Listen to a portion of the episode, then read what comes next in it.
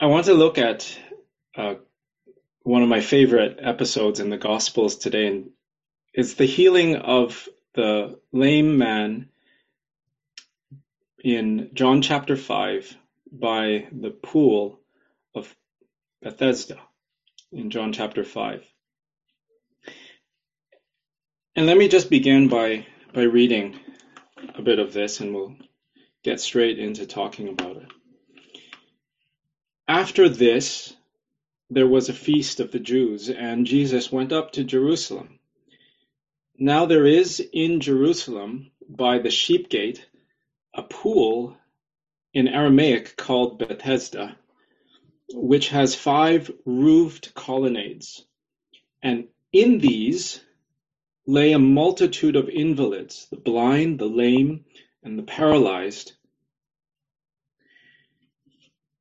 And one man who had been there had been invalid for 38 years. Let's stop there. There's a lot about this that doesn't need a whole lot of deep uh, unpacking and exegesis, except that whatever we need to, to put ourselves by the Spirit's help in this situation to understand it a little bit. Around Jerusalem, because of the arid part of the world it's in, pools were used to collect scarce water and runoff, spring, spring water and rain. This was one of those places. And the name of this particular pool was Bethesda. It's a combination of two words, uh, Beth, which is house, and and then a word that comes from Hesed, which we recognize as the loving kindness of God. So the pool is called the house of God's loving kindness. And some manuscripts add an explanation from the tradition that the invalids lay around this pool because they were waiting for the moving of the water.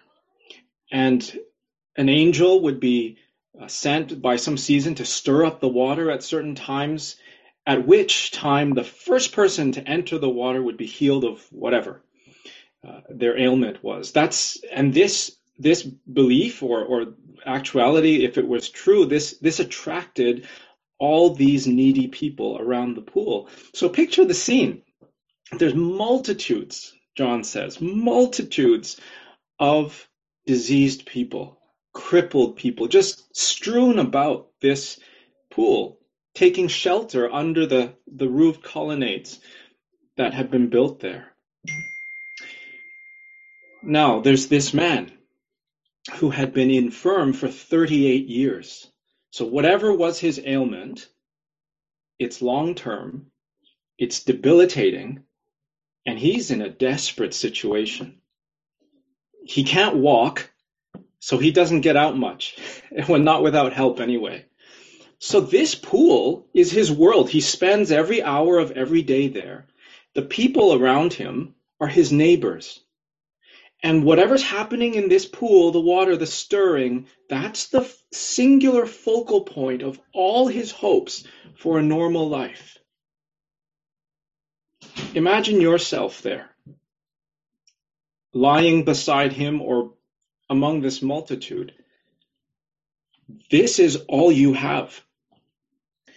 Now let's keep reading from uh, from verse 6.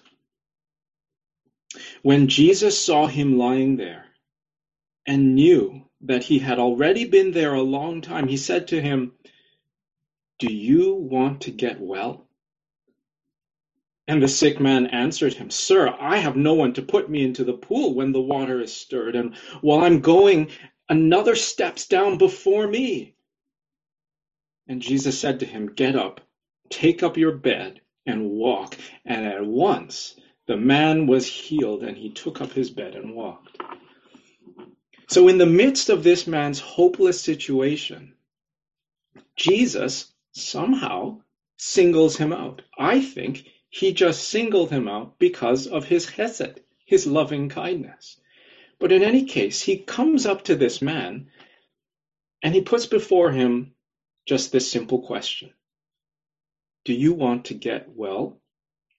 Now, the man's answer I found fascinating because his answer is all about his inability.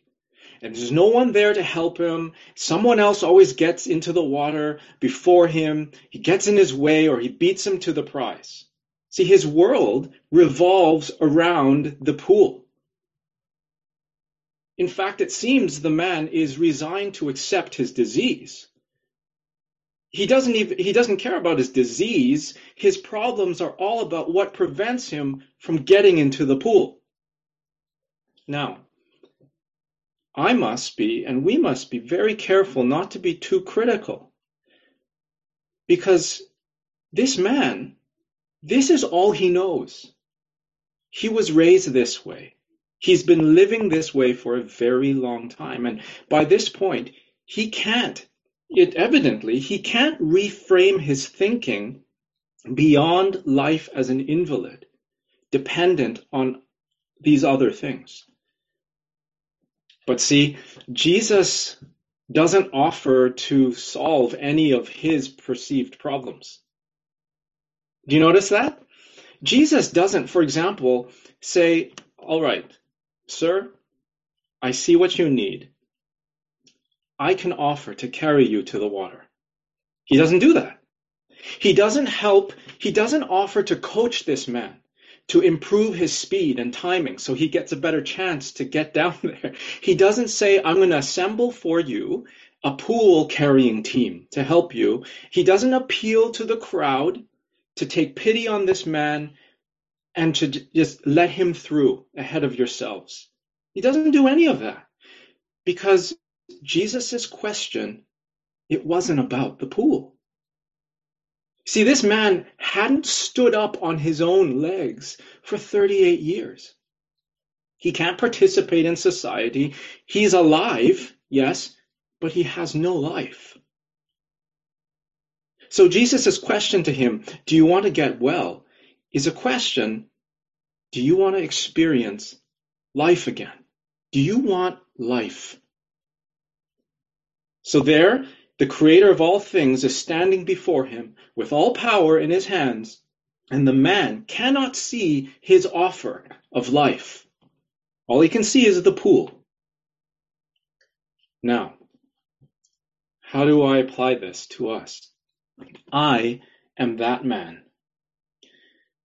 The church is like the multitude taking shelter around the pool, which is whatever thing embodies our hope for, for some relief in this day. And we know our spiritual life isn't what it ought to be. But see, we, we've all been there so long. It's, it's all that we've known for so many years that it hardly feels out of place anymore. And our condition hardly features in our thinking. And if anyone would ask us, why is it that you're so lame? Well, it's all about our pool. Okay? We think if only we could get the right pastor, or the pastor we have, his preaching needs to change, or there's no one to help me. We can't find enough volunteers for the church programs. We need more money. We lack an effective community evangelism program. And on and on and on it goes. It's the pool. The pool. I can't get there. All the while, the author of life is standing before us. And he's asking us a simple question Do you want to be whole? We don't need better efficiencies. We don't need more stuff. He is life incarnate. And he says to the believer, he says to the church today, you need me. Now, do you want life? Do you want to be whole? And revival, the revival that you and I pray for here day in and day out, isn't that precisely the Lord Jesus coming to us in loving kindness to say, You've been lying here too long. It's time. Get up. Take up your bed now and walk. And suddenly, through nothing in particular that I've done, but through a power that comes upon us from the outside, our legs suddenly find strength to stand. And whatever bed of infirmity I've been used to laying on, that's rolled up, gone. I don't need it anymore. And we walk in the power of the Spirit. Suddenly, we have life. Is that what we want? Oh, I pray let's let's recognize our need for the life that only he gives. And in the next hour now, let's express that in prayer. For the Lord stands before his people today, and he asks us, Do you want to be well? Amen.